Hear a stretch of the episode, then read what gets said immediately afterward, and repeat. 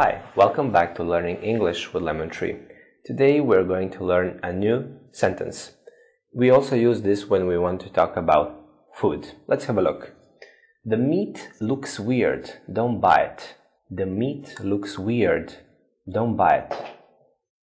The meat looks weird, don't buy it.